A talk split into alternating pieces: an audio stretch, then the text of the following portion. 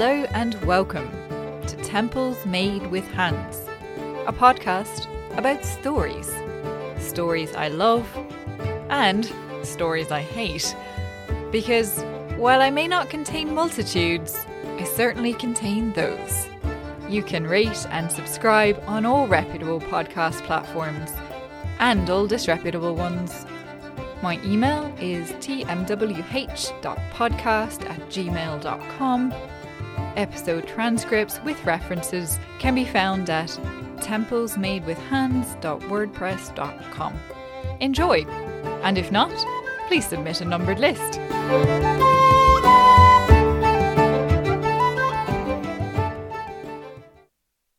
Welcome. In this episode, I will sketch out a background on which to base all future episodes, and also to correct people who come to this podcast expecting to find DIY tips on building your own church. I daily expend vast quantities of mental real estate on considering stories, both on paper and on film.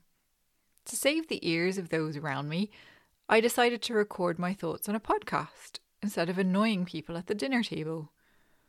The reason I'm such a taxing dinner guest is that my favourite response to any story is indignation. Either I'm indignant that an excellent story is not more widely known and loved, or more commonly, I'm indignant that an absolute trash fire is raking in a massive undeserved audience. And indignation is not a great look at a party.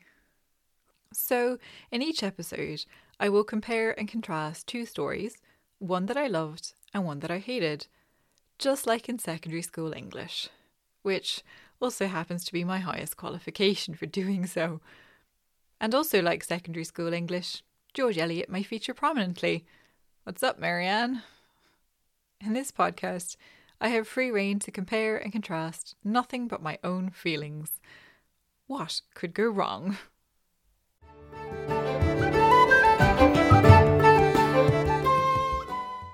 So, let's talk about artists and audiences. In 1749, Henry Fielding interrupted his long winded narrative about the eponymous Tom Jones to say, If a person who pries into the characters of others, with no design but to discover their faults and to publish them to the world, deserves the title of a slanderer of the reputations of men, why should not a critic, who reads with the same malevolent view, be as properly styled the slanderer of the reputation of books. Now, it's not exactly an esoteric fact that artists respond poorly to slights on their work. Indeed, it's emotionally justifiable. The worst film or book you can possibly imagine was, after all, made by somebody. In the Republic, Plato only wanted severe storytellers who would imitate the style of the virtuous, there have been numerous attempts since to curtail and censor what stories are told, to who, and how. The now lauded Ulysses by James Joyce is a famous example of a book so reviled by critics that it was deprived of an audience on grounds of obscenity. It required a court case to allow the book to be published in the United States. This quote from Judge Woolsey echoes my own opinion whilst in many places the effect of Ulysses on the reader undoubtedly is somewhat emetic. Nowhere does it tend to be aphrodisiac. Joyce, understandably, was highly indignant at this response to his work. Which begs the question what did he want? For Fielding and Joyce, and anyone else who's ever put a story into the world, I posit they all had in mind an ideal audience. This audience would be engaged, interested, educated, and informed, but never negative. In Terry Pratchett's Soul Music, there is a line from the musician Buddy that reads The judges were very pleased. They said that in 50 years I might really understand music.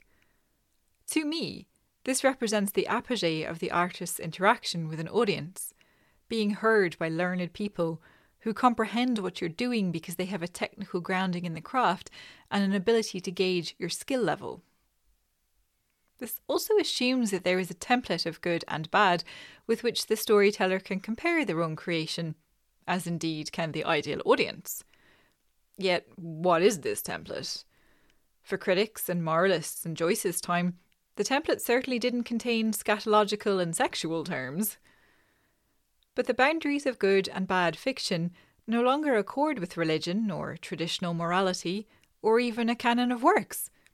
You know, the European white males. Rather, it all comes down to personal preference. To paraphrase Supreme Court Justice Potter Stewart in his ruling on the Jacobellis versus Ohio obscenity case of 1964, good fiction is a case of knowing it when you see it. I am not immune. I too was seduced by the concept of the canon, such that when I read John Updike, for example, and viscerally loathed his writing, I assumed I was doing something wrong. Yet, this is like trying to make an ultimate ruling about which is better ice cream from the freezer or Wagyu beef from a Michelin starred restaurant. It really comes down to what do you want to eat? Ice cream or a steak? I wager almost no one wants to eat a frozen steak with a spoon. But that doesn't mean the composition of ice cream is fundamentally flawed.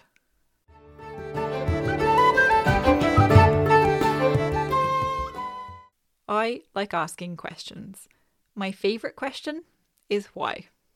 Why do I like the things that I like? Well, I know some answers. My favourite arc is a redemption arc. Like E.M. Forster, two people pulling each other into salvation is the only theme I find worthwhile. My favourite type of character is a flat arc character, like Paddington in Paddington 2. And also Paddington 1, but 2 is by far the superior movie. I like wit, but not slapstick humour. Sexism will ruin a story for me. I'm an atheist, but I love nothing better than a story that does religion well. In the words of the incomparable Jane Austen, I am a partial, prejudiced, and ignorant historian when it comes to my own tastes.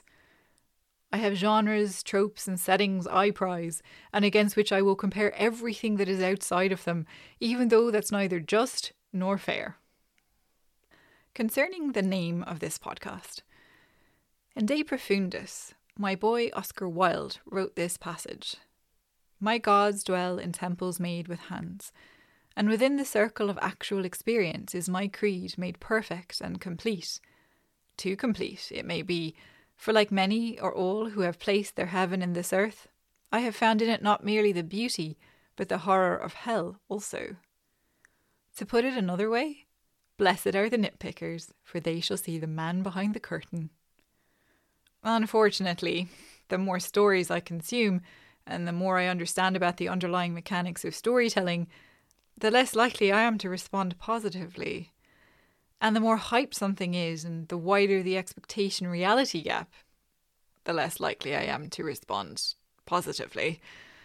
I'm a glass half empty person, and that half is battery acid.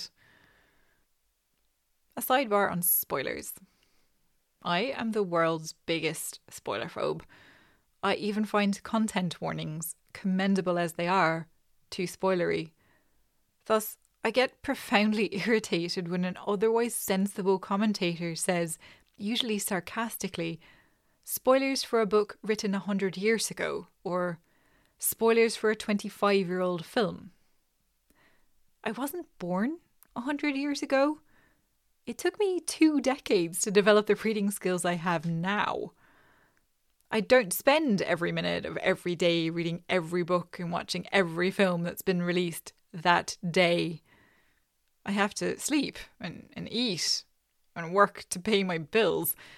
So, yeah, it's quite possible I haven't read a book published 200 years ago yet, or got around to consuming the entire library of classic screwball cinema. TLDR, I will always warn for spoilers about every single property I mention.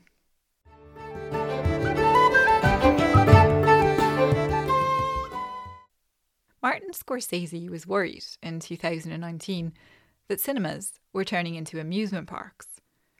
Where I tend to disagree with this apocalyptic prediction is that I don't think there ever was a scenario where the primary function of most stories was anything other than spectacle.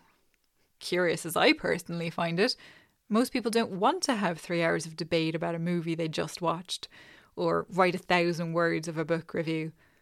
In the moment, they were entertained, and that was enough. It's not enough for me. Now, I'm not that ideal audience. I'm not a professional critic, and I have no academic credentials.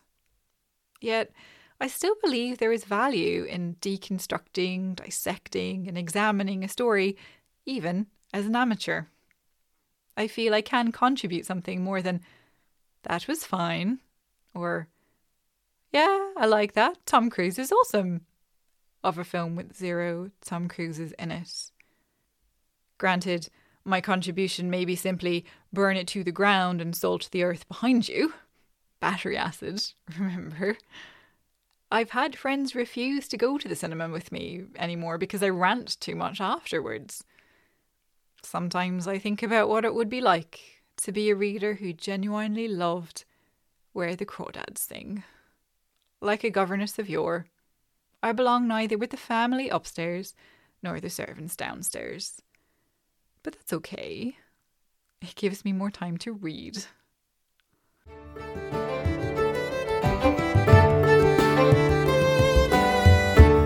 Thanks for listening. You can rate and subscribe to this podcast on all podcasting platforms. You can even leave a review if the spirit moves you. If it moves you a great deal, you can support me on Patreon at Temples Made with Hands podcast. The show email is tmwh.podcast at gmail.com. Transcripts with references are at templesmadewithhands.wordpress.com. Find me on Twitter at tmwhpodcast and Instagram at templesmadewithhands underscore podcast. Gaurav Market.